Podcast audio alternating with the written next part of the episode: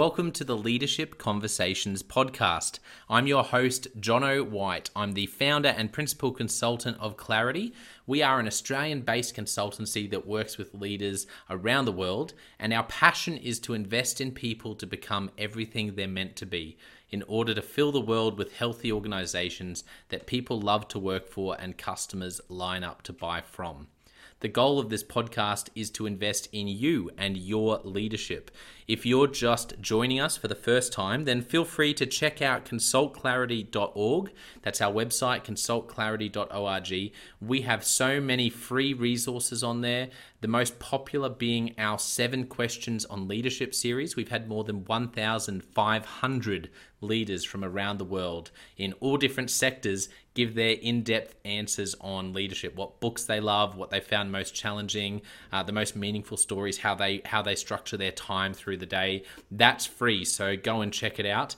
And we'd love to interview you about your leadership. I believe you have advice from your experience, your context, and your life so far that is important and can help other leaders. It's also a great way to give back. It's free to get involved, and you can do so by going to consult clarity dot org forward slash seven dash questions dash interest, or just Google consult clarity dot org seven questions interest and fill out the form that pops up. We have a free resource for you on our website. It's called Leadership Survival Guide. It's a fifty-seven page ebook. It has interviews with ten world-class leaders, and you can go to consult clarity dot org. It's right at the top, and get that today. Uh, we also have a daily email that we send out to over fifteen thousand leaders, and that email contains the highlights, our best content from our podcasts, our blog, uh, my book, uh, the books that we're loving that are out there about leadership. It's also the best way to get access to our masterclasses and workshops before anyone else. And there's also exclusive and limited uh, special options just for subscribers. And you can subscribe by going to consult clarity dot org forward slash subscribe. Now, my gift to you is to work incredibly hard to provide the best leadership content I can, to invest in you and your leadership. So if you're finding our content helpful, if you find this podcast helpful, then your gift to me uh, could be this. If you if you do find it helpful, then write a review or rate our content and make sure you subscribe or follow. I can't emphasize enough how helpful that is. It really does help us to get the word out there so we can invest in more leaders to become everything they're meant to be. It also means a lot to me personally when people like you and people in our community share our content on social media. So if you do that, then please do look for me, Jono White, to tag me, and look to tag Clarity uh, on whatever platform you're on. And our team, including me, I, I'm always looking to see when people have mentioned us so that I can engage with you. And also we look at sharing content. So if you if you write something about something we've done, there's also a good chance we'll share that with our followers. So if you could do that, that is a massive, massive help as we try to invest in as many leaders as we can around the world. Last of all, you can check out my book about how to deal with difficult people even if you hate conflict. It's called Step Up or Step Out. It's available on Amazon. You can just look up Step Up or Step Out Jono White, or you can go to store.consult clarity dot org forward slash book and check it out there. I have coached leader after leader after leader, and in more than fifty percent of the sessions, this topic comes up. How do I deal with this person? I'm finding it really difficult, and, and I just want to find a way that doesn't blow up, to do a really, just to have a difficult conversation, to lead them better. How do I do that? There's a three-step process that I outline in this book that I believe can help you. Okay, let's get into today's episode of the Leadership Conversations podcast. Enjoy. Welcome to the Leadership Conversations podcast. Today's guest is Lisa Askwith. And Lisa, thank you so much for coming on the podcast. Before we pressed record, we were just chatting around investing in people and engagement. And I I, uh, I really love um, how you think about leadership. So I'm excited to have you on. Ah, thank you so much, John. A real pleasure to be here. And I love being able to reach out and talk to so many different people who have have that moment in time to listen to something that might actually help them, that they want to know a little bit more about. So I love talking about leadership and engaging people for success. Yeah, I think we're going to have a lot of fun. Uh, so First of all, can you give our listeners a bit of an idea of uh, a bit more about who you are, who Lisa is, and, and where you're based and what you do? Absolutely. Um, yeah, because my, my career is a little bit confusing to some as well, because I've moved around a bit and I've moved countries too. So as you can hear from my accent, I'm Australian, grew up, born and bred in Adelaide. And I do love Adelaide. Didn't want to move out in a big hurry, kept being asked to go to places like Sydney or over to America, and they just didn't really appeal. So I stayed and worked for companies where head office was Sydney, but lived in Adelaide.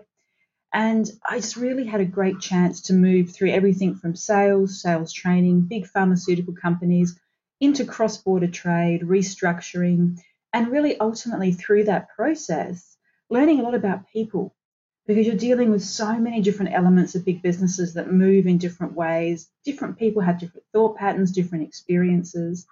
So my career moved through that sales management, sales training to regional management, which exposed me to lots of different things. And I put my hand up quite a lot to learn extra. So I would do the leadership training, I'd do the H R training, the extra things that some people didn't really have time for or didn't want to have time for. And I think that gave me a really broad perspective, which is what's brought me to where I am today, which is in the consulting space. I left the big um, global businesses and the nice corporate packages and went into consulting because I had so many of the clients I was working with saying to me, look, we can see all the money you're making for these big global businesses, all the changes that you're doing, all the good things that work. But we want you to come to our level, to the S M Es, and help us too. And obviously when I'm employed as a corporate, I can't do that. So I took that big step and joined the consulting world, which has been absolutely fantastic. And the space that I've lived in for the last twelve years, which has taken me across to Singapore and working globally, where I get exposed to every type of industry you could possibly imagine, with a really diverse range of problems, whether they be cross-border, internal, people-based, structure. And I get to learn so much, but also do so much. And I love really being at that point where I can fix those problems and help people succeed. And that's what makes my day at work. Yeah, I love that. And uh, for those who are listening, I'll make sure that I ask you a little bit later on, Lisa, about how people can get in contact, because as we chat, there may well be some leaders listening who go, oh, this might be, Lisa might be the person that I need to connect with. Uh, so I'll make sure we do that before we finish the podcast.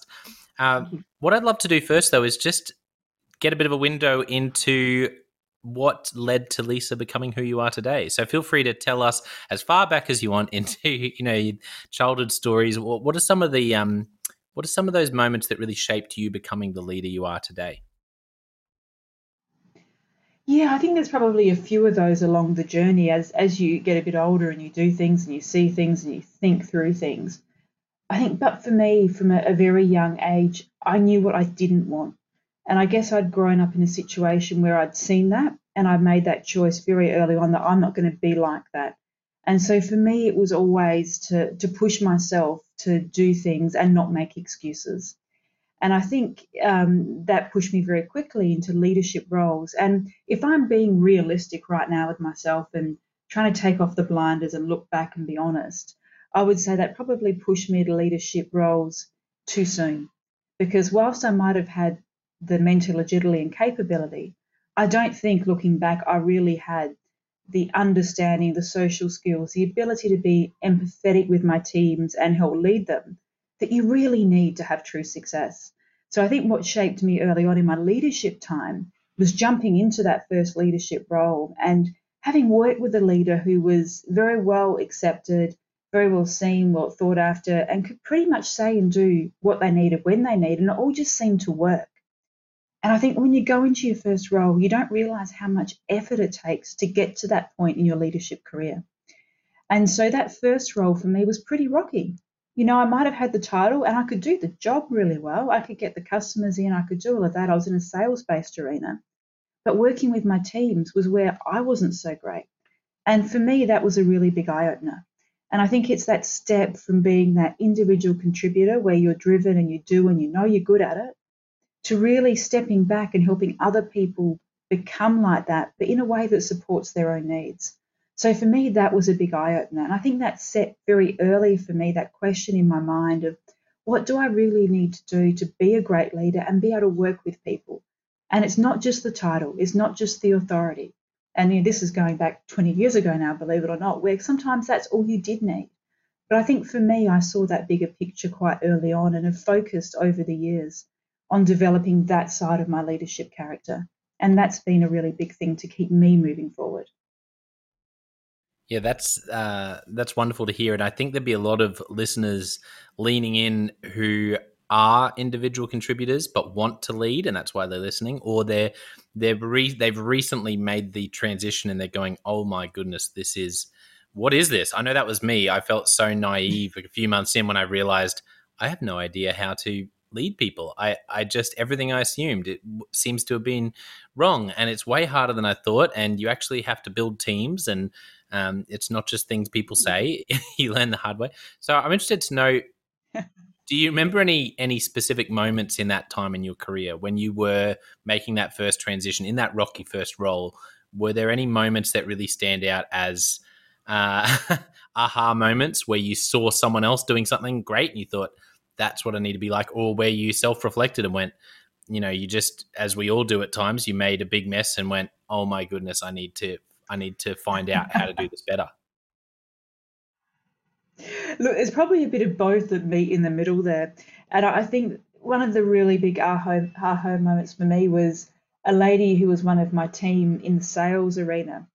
And she was probably a little bit more delicate than some, to be honest, you know, looking back. But she could sell, and, you know, she could do it. And I'd go out and field with her and we'd have a great day and would sell a lot and she would feel really good.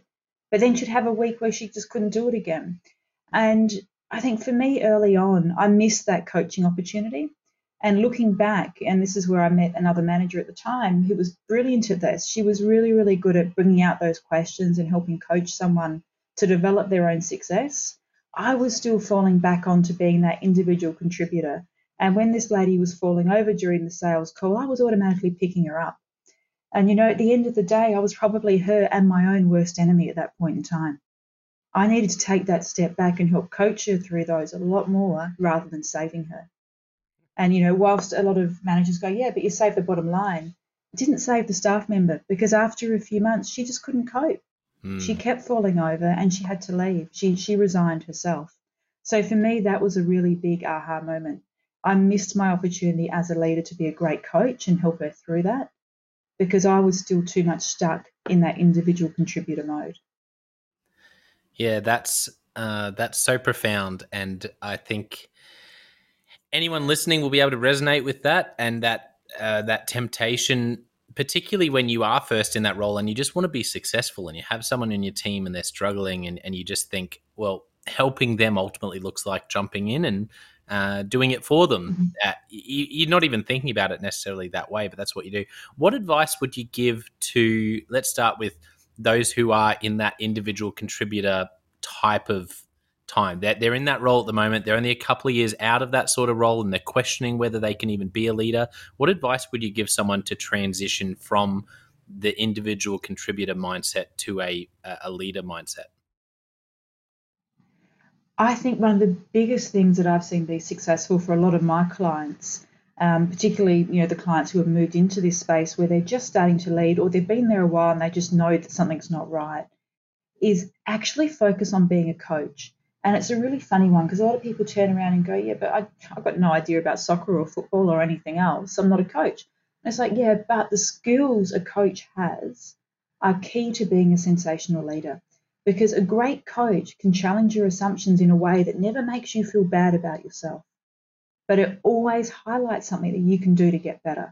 They are brilliant at their questioning skills, and they question in a way that doesn't micromanage, but it gently guides and directs. It uncovers gaps and it helps people succeed.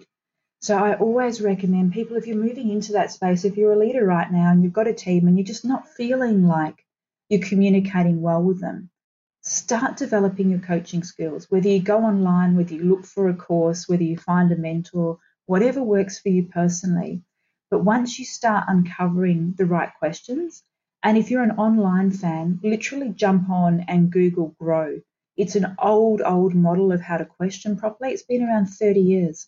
But you know what? It works. And all the information is there. It can step you through four key ways to have a discovery conversation with your people that, yes, might take you an extra ten minutes than it does to tell them what to do, but it gives you so much information. It strengthens your ability to ask the right questions and help guide your people in the right direction without missing opportunities.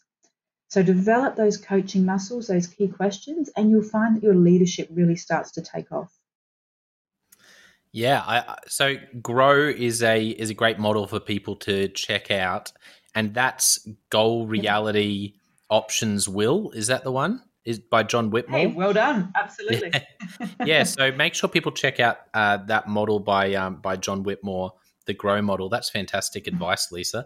Um, now.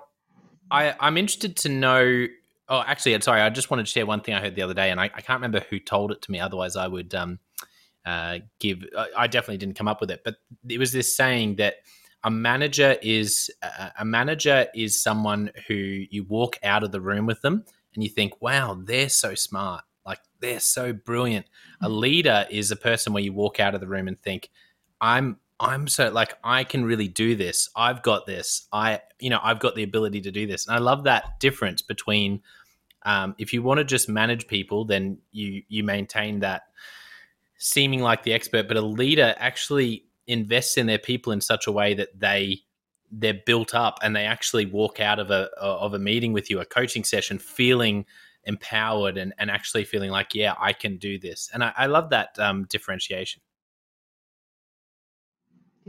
It's it's a really, really good one. And it look, I see it play out so often because at the end of the day, the, the people out there in our workforce now, you know what, they've changed from twenty-five, thirty years ago. Their needs are also really different. So where the old school command and control managers had success back some time ago, people aren't there anymore for a job for life. They don't want to be told what to do to get to the next level. They actually want to be valued and they want to be able to give value back to the business as well, which is a really new concept in terms of how our employees relate back into a business. And this is our millennial mindset. And we know now that by twenty twenty-five, seventy-five percent of our workforce are going to be these people with these belief patterns. So we really have to move to that leadership space. So we're not telling someone anymore, we're supporting them to achieve. We're recognizing their values and their needs. And particularly, we're focusing in on their learning and development needs. They want to go to the next level because our new generation of workers, they know that their jobs aren't there for life. They know a career might be two years or five years, and that during that time, they're going to need to upskill because technology is changing so rapidly. We can't sit complacently anymore. So we constantly see now with all the big global surveys that the number one need for the new workforce isn't actually money or job title anymore. That's dropped down. It's actually the ability to have a leader that helps you learn and develop yourself. And that's where great leadership really sits. Wow. And as you were saying at the beginning of this part, yeah, it all links in really well. That's incredible, that having a leader who really supports you and invests in you. I, I once again, I, I feel like these things all um, combine in my mind uh, because otherwise I'd love to to um, remember exactly where I saw this, but it was it was a similar survey and it was, I think um, money or salary was number five on the list. And I just remember looking at that and going, oh, that is, um, but I that didn't articulate what you just said, which is a, a step further, which is what's really starting to matter is the support and investment from a leader that they're working with. Absolutely. And if you're looking at the big global companies now, they're investing heavily, not just in learning and development for their people, but in really serious leadership training for their leaders, particularly focusing on empathy and the ability to relate with their people. They're not investing on the pure capability side. They're not looking at training people in math or anything else. It's really the emotional connection ability to their people to be able to guide people to success through supporting them. So things have changed a lot in the last fifteen years. Yeah, and and I really feel for um, I really feel for leaders where they they feel like they've been operating on narrow margins, maybe in the bottom line, but also across their across their world. And then over the past decade. Uh, I think some leaders are just things are getting to a point where they're going, I have to change something because I can't keep my best people or I can't um, differentiate mm-hmm. from the competition. The thing that, that was working is now officially not working and I have to do something. What what advice would you give, particularly if there's a leader out there who, who's thinking, oh, Lisa, that's so true. I'm not I'm not supporting my people as well as I need to, but I'm just so overwhelmed myself with everything on my own to-do list. How how do I do that better? What advice would you give to someone who really wants to improve in that, but but's feeling uh, strapped for time, maybe for yeah, time it, and money? It's a big space, and quite often the question I get is not only are they strapped for time, but you're right, they're functioning on low margin. So they see things like training and development as a scary cost that they can't deal with right now. And that holds them back even further. And, you know, there's an old saying that, um, and I've, I've just forgotten who said it, but I'm sure we could easily Google it and find out, you know, with training particularly, you know, what if we don't train them and they stay? And you've got to think about that for a second. If we don't train them and they stay with your business, because the argument always is, what if we train them and they leave and we've invested so much money? But what if we don't and they stay? If you don't train them and they stay with you, is your business getting any benefit? Are the people getting any benefit? And the answer is no, and quite often they're driving you backwards. And that's where these managers are often trapped, because they're in a rock and a hard place. They've got the poor margins. They don't have time themselves. So one of the best things I can say that needs to be done at this point is look internal. You have more resources than you realize that don't cost you anything. So I always start with simple things. Now we can look at cross-functional working teams. We can pull people out during the workday to work together to work on initiatives. And that initiative can be around L and D. It could be around continuous improvement. You know, it could be a C S R project. But the thing here is starting the collaboration, so that you can start to build working teams that can help you drive forward to successful outcomes. And you might want to start on something simple like a charity drive, something that everyone can get involved in.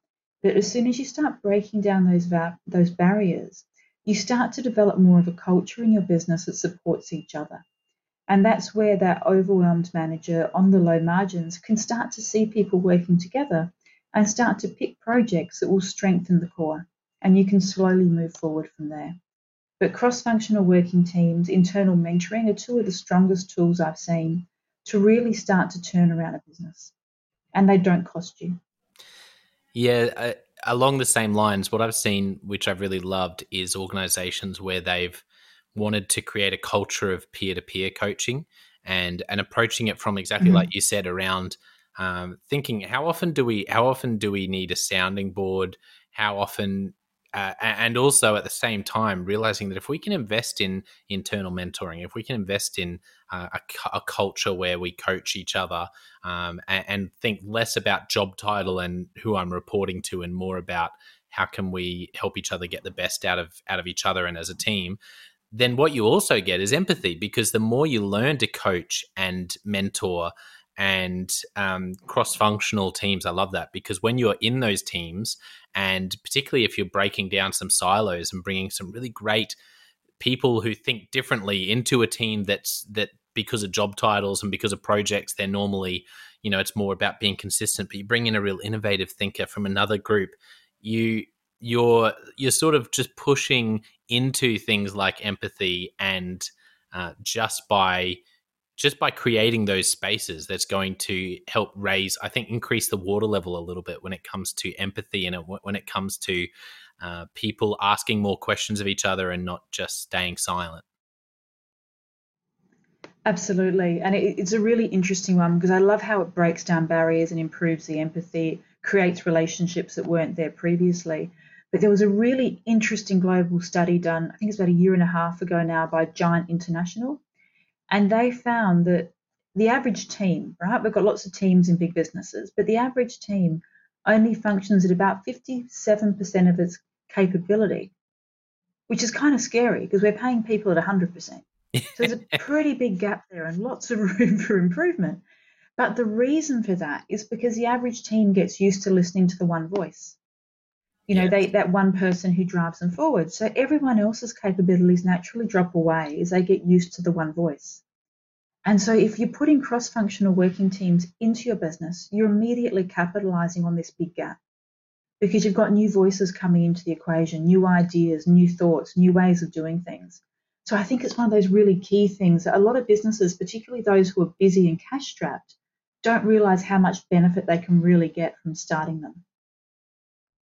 Yeah, and, and I, I love uh, that you're giving some advice around some free things to to start with. You know, try try doing this when there's not a big cost involved. Just start a project like this, build a cross-functional team, um, do some training, use some people internally who are passionate. I have a um, a client that I work with who has a, a team member who is really passionate about coaching. Now, there's nothing in their role around coaching, but they've given them sort of the project around creating a culture of coaching because they're so passionate about it, and now it is part of their role.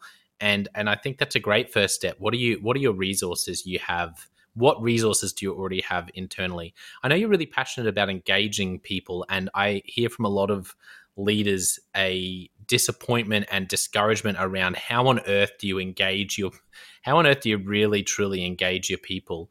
Um, what what advice would you give to leaders coming into twenty twenty-two around increasing engagement?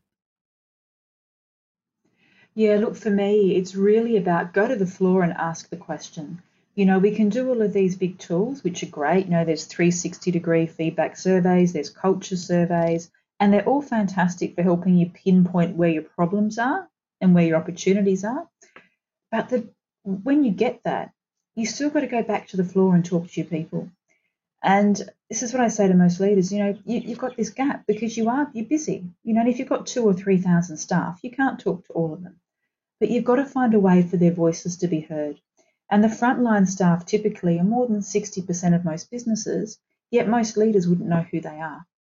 So look at closing that gap first. If you're looking to develop that culture, engage your people, make sure that the people on the front lines know their voices are heard. Now, it can be through the old-fashioned Dropbox surveys. It could be through an intranet system. It could be through a quarterly meeting. You know, there's all different options that you can do, none of which are overly expensive. But you can start to engage your front line. And when you start to do that, you'll start to see change because you'll be getting the true issues, the true answers, the true ideas. And that can make all the difference. Yeah, that's great advice. I'm wondering, and I'm going to put you on the spot a little bit here. I'm just wondering if you have any yeah, any yep. stories, um, maybe if you change the names or change the locations, or if uh, that, it might be the sort of story where it's really good and they'd be happy for you to share. But any stories that come to mind of clients of yours um, that you've worked with where they've had some great success around engagement, they've had they've really changed their culture to support their people, and how that's had wider effects in the company, how it's improved bottom line, how it's improved company culture, um, how they got there, and any um, any stories that come to mind, Lisa? Yeah, sure. So um, I guess going back to my time in Australia, I've worked with quite a few big businesses just from that, that pure perspective, but one of the ones that stands out probably a little bit more than most um, was a pharmacy chain. And quite a large one. Um, the turnover was in the hundreds of millions of dollars, just to give you a bit of a, a picture of size. There were several thousand staff spread out across different states in Australia. And the company had done really well. You know, they'd started up forty years previous. They'd kept scaling, kept growing, buying new sites, all of that kind of stuff. You know, the good stuff that you want to hear about a company being successful. But despite continued investment, they sort of hit this peak where they just couldn't get their profits any further. And so this was one where I went in and I investigated the business and went through what was happening. And it was a bit of a dual effect, but mostly it came back to engaging their people. As they'd scaled quickly, their structure had kind of missed the point. So I had to fix the structure and the alignment internally to make that work. But more importantly, the frontline staff who used to feel part of the business when the business was smaller, and these people had stayed around. It's a type of industry, retail, pharmacy. A lot of your store managers, your more senior staff, they're there for many years. The juniors come and go every few years, but there's a, a fairly strong senior staff group. And they just lost contact with the, the main vision of the business, the, the drive, the owners, everyone that they'd known when they'd first started. So it was a matter of going back to that and actually opening those communication channels again. And what we found when we did that was that it wasn't that the staff hated the business or that the market was different or anything else that was causing this cap on earnings. It was that the staff just hadn't been trained and upskilled in ten years. The assumption was they'd been there for so long, they knew their job. But the marketplace had changed a bit and some of the margins had shrunk. So they had to reassess how they laid out a pharmacy, which retail stock they put where, you know, how they did their rosters. They had to change that a bit as well. And then some basic understanding around co-op and investment from external providers into the business and how that was used. And once all those markers were hit, the profits went up within six months. And that was just because the people that they knew would always be there and who supported them and loved them had just been disconnected from the top of the business. So that's where that engaging your people becomes so crucial and can turn a business around. And in fact, the main owner of that business said to me, he goes, "Lisa, why didn't I listen to you six months ago when you first highlighted this with me? We could have made this revenue back six months ago." So, well, we got there in the end, though. That's right. Um, that's that's a wonderful story. Thank you for sharing. Um, I know you've given a couple of examples, but I can just imagine there'd be leaders listening really hungry to know what they can do. And anecdotally, I love the fact that how many times do we hear stories of great leaders, and there's that one of the attributes that comes out again and again is that connection to the to the frontline workers, in particularly in larger companies. So what can, say there are leaders, whether they're maybe they're a school leader with one hundred staff, or maybe they're leading an organization with um, you know five thousand staff, what what can they do? What are what are some things? I know you've mentioned a couple already, but what, what are some practical things they can do to reconnect with their people on the front line? Yeah, look, there's apart from the the pure black and white tool type of things that we've mentioned, I think look a little bit personally on this one as well, and look internally and practice being an authentic leader, because people want to see your authenticity to be able to connect with you. And if you look at people who are considered authentic leaders, they are brilliant storytellers. And the reason I bring this up is because all of the leaders that are listening, you've got your stories, you've good and bad, personal and business, yeah, that you've done, you understand, you know why and how, and they meant something. And they'll also mean something to a lot of other people. So as you as a leader are trying to connect with your vast teams that could be really dispersed, having some stories up your sleeve that are personal from your background, that can relate to your people. You know, if you're dealing with a sales team and they've had a hard time, I'm sure you've done that before in the past, but think about a story around that. Because the good thing about a good story is that it helps people emotionally connect to you. They can understand why you did certain things. They can say, "Hey, that's what I would have liked to have done." And as they do that, the empathy rises. And you as a leader, they're more willing to listen to. They they see your integrity. They have belief in you because the story you told resonates with them personally. So one of the best things you can do, and it's not a project or anything else, is personally sit down and work on your own authenticity and those key stories that you can share with people to allow them to connect with you. That's amazing. I, I didn't even think of of linking those two things together, but I'm just um cheering on that idea because I, I agree so much, the power of story. I remember having the chance to um, to have a meal with with someone who is uh, you know speaks in front of about a million people every year, and it just so happened that I ended up being able to be at a table with this person, and I just the um, the part of me that that's like always wants to find uh, maximize any opportunity just couldn't handle the fact that like there was no there was nothing attached to it. We just ended up at the same table, and and I turned and I said to them, because they're a speaker, that's what they do every day in, day out, and I said, what mm-hmm. I, I just can't help now. I'm sitting here next to you and I'm loving getting to know you and just chatting, but I have to ask, what is the key? Like, how do you speak to a million people? Like, what's one key around speaking publicly? And uh, and I remember he said to me, he said stories, and he said, when you tell a story, people can step into your shoes and actually experience. Mm-hmm. If you want, if you want to experience, if you want to get that emotional connection, the best way is to tell a story because people can step into your shoes.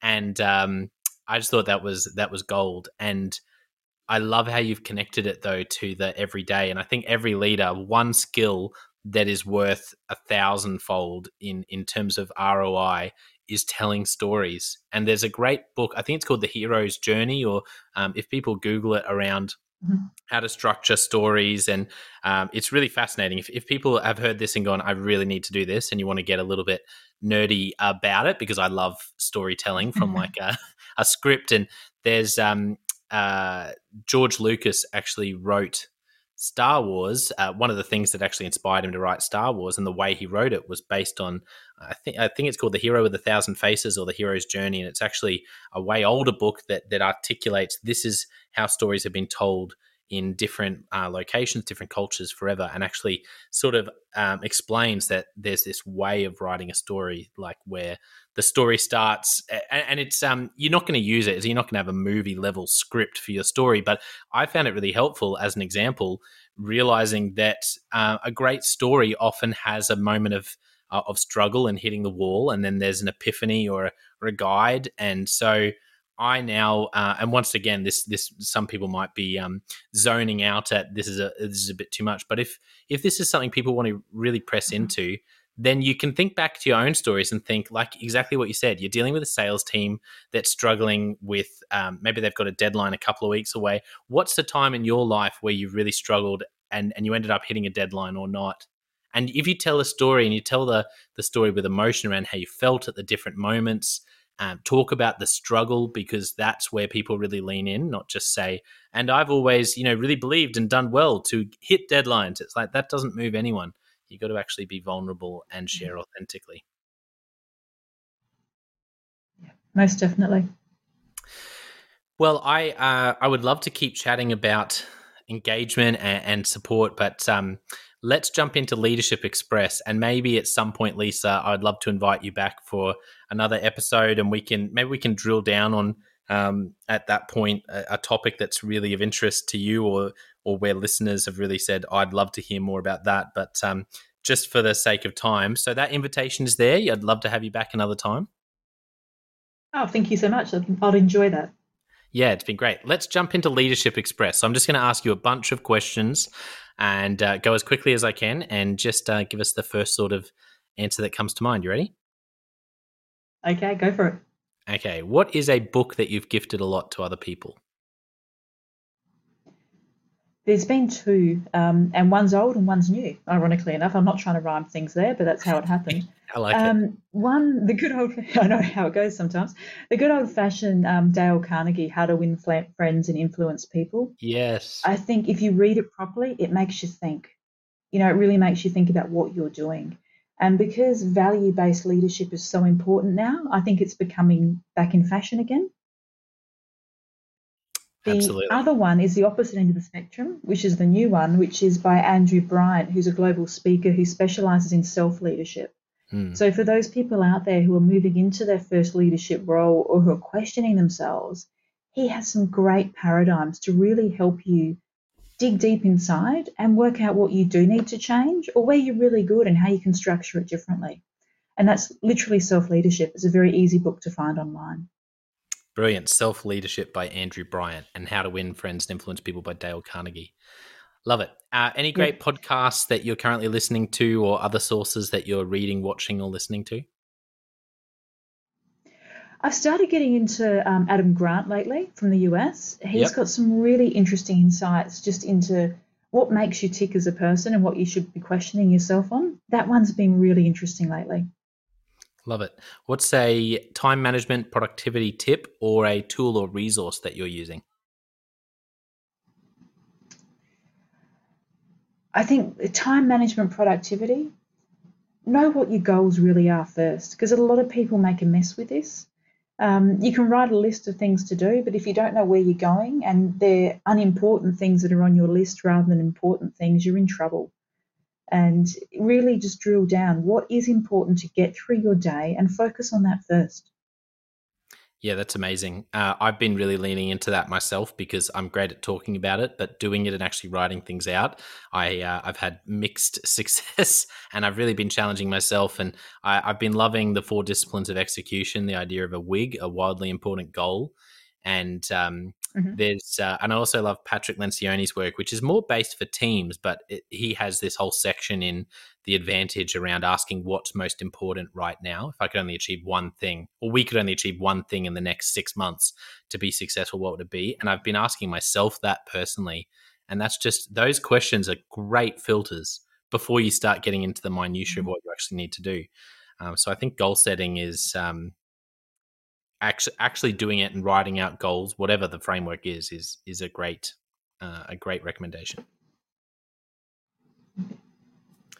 Okay, a tip around work-life balance. Uh, I think this is a very personal thing. Um, work-life balance, I think recognize what you need as a person first. And look, everyone's different. I think the, the big tip is make sure you break your workday up so you have some mental health space in there. And that can look different for everyone. Some people might want to exercise at lunchtime. Some people might want to exercise before work. Some might like to read a book. Some might like to search some podcasts and get some inspiration. Whatever that happens to be for you personally, break up your workday with it so that you can rest and recharge that little bit, and you'll be so much better off for it. That's amazing. You give great advice. I can see why you're a consultant now, Lisa.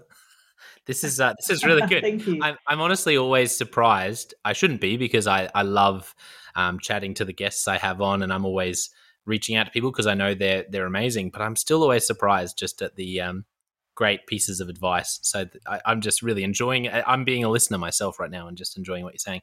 Speaking of advice, what's one great piece of advice you've received at some point in your life? Uh, a life leadership.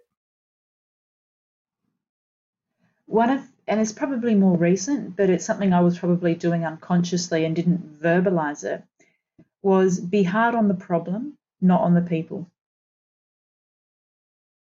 That's and I think it. That's really key in today's workforce, because there's going to be a lot of problems, a lot of things are going to go wrong, but we can't tear apart the people. We've got to make sure they had the support and the tools to actually deal with it first, and then we've got to help them get through it. So that, that's one that I think I live by fairly strongly.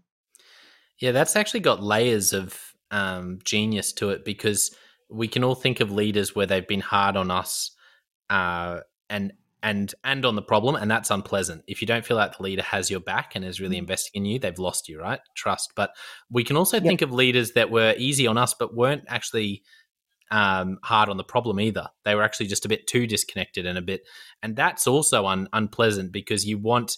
You want someone who's got your back, but also will push you. I think great people anyway. If you want, if you want to keep great people, you need to be a leader that is hard on the problem and goes there, holds people accountable, and but but is really um, easy and, and gentle on the person and actually has their best interests. So that's gold. Thank you. Okay, a, mo- a movie or T V show that really impacted you?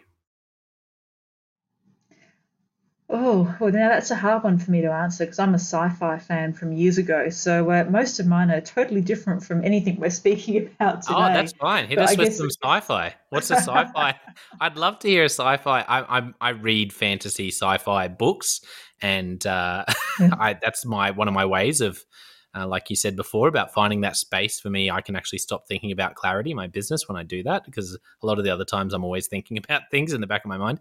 Um, so yeah, feel free. I'd, I'd love to hear a sci-fi recommendation if you're, uh, if you're comfortable. Yeah, I think um, it goes back more to books because a lot of these haven't been made into movies yet, but people like Simon Green have written some amazing deep space ones that really challenge concepts. Yeah. But I think what resonates with me is that the characters, you know, while sometimes flawed and not, not the best, have an underlying integrity and set of morals that they live by. I think that's what influences me quite a lot with those types of genres. Yeah, okay, Simon Green, love it. Uh, a quote that you're particularly fond of? Now, that's a hard question. I'm trying to think of one that I'm particularly fond of. Yeah, when I when I ask that question, all quotes, I think there's something that happens for some reason. Uh, I don't know the physics of it, but all quotes disappear out of a person's mind when you ask them for one of their favorites. That's just how it works. Yeah, it's one of those difficult questions. I think for me, it's just always move forward. If you fall over, pick yourself up, get up, keep moving forward. Even if it's only half a step, move forward. Brilliant. If you could only give one piece of leadership advice to a young leader, what would you say?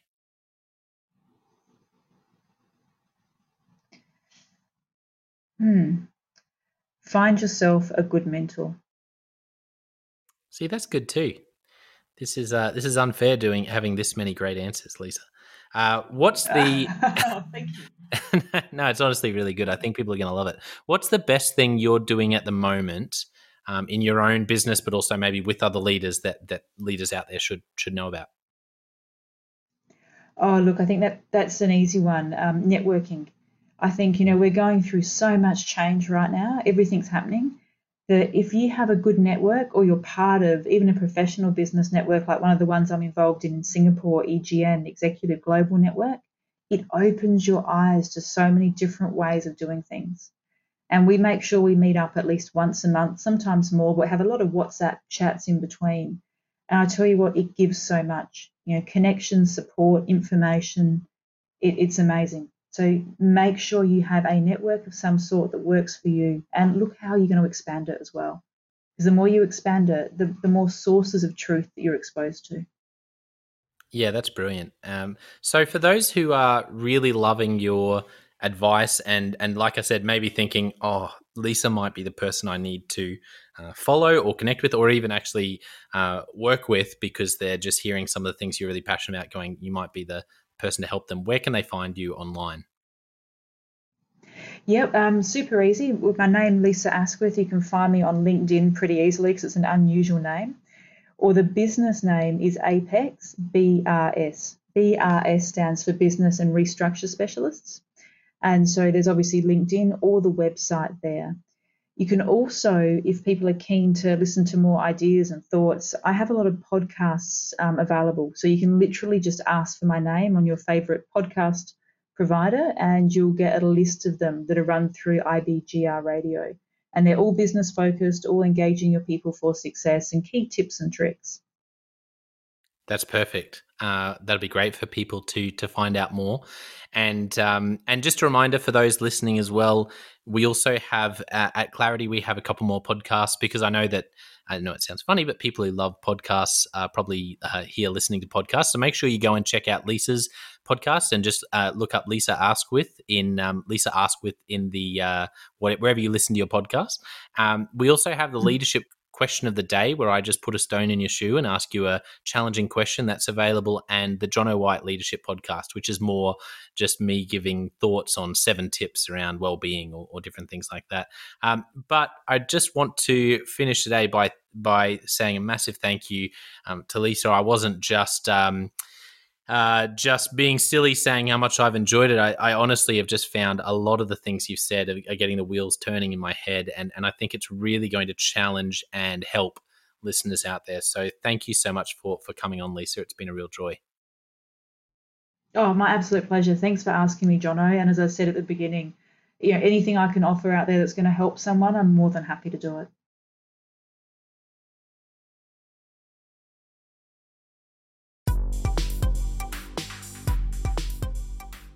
Well, I hope you enjoyed that episode of the Leadership Conversations podcast as much as I did. If you're joining us for the first time, don't forget to check out consult clarity dot org. That's our website, consult clarity dot org. We have so many free resources on there, including our seven questions on leadership series. We've had more than one thousand five hundred leaders from all over the world, in all different roles, in different industries, answer these seven questions on leadership, and leaders give these in-depth answers around how they spend their time, uh, a book that's been significant for them. It's just a gold mine. It's completely free to access, so go to consult clarity dot org and look for that. We'd also love to interview you about your leadership. I believe your experience, your life, your context means that you have advice on leadership that other leaders can learn from. Yes, you, if you're going, not me. Well, no, I really believe you would have something to add. So if you're looking for a way to give back, it's completely free to get involved.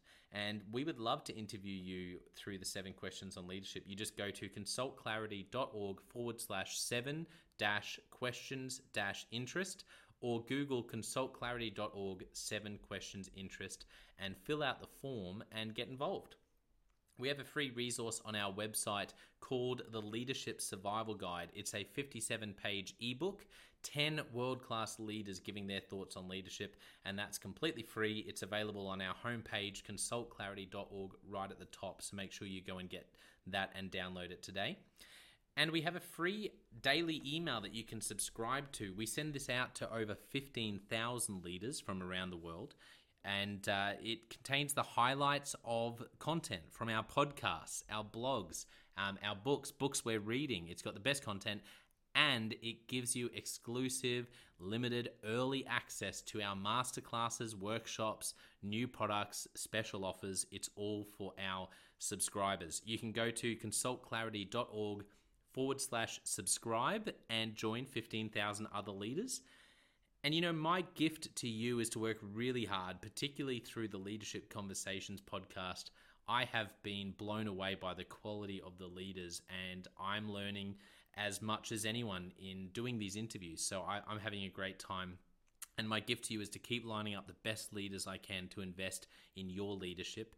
Your gift to me, if you're finding this helpful, there is something that you could do that would help us out massively. And that is to write a review and to leave a rating for our podcast or wherever you're watching or listening to this. I can't tell you how much that helps us out. Also, subscribe or follow. It really does make a difference in helping us to help more leaders become everything they're meant to be.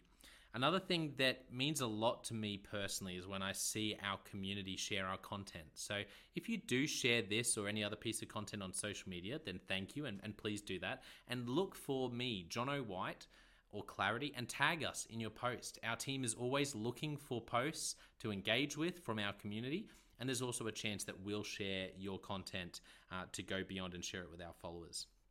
Last of all, you can check out my book. It's called Step Up or Step Out, How to Deal with Difficult People, Even If You Hate Conflict.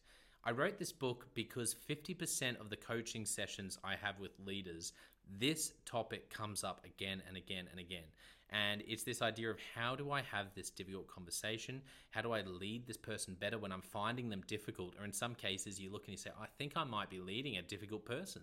They're just quite difficult to lead, or I'm finding them quite difficult to lead. So there's a three-step process that I unpack in Step Up or Step Out. And the amazing thing, and I've literally done this myself, and I've heard it anecdotally from other leaders as I've coached them, is that if you follow this process, you will see that person step up and change their behavior or make a decision, which is to step out some of the time.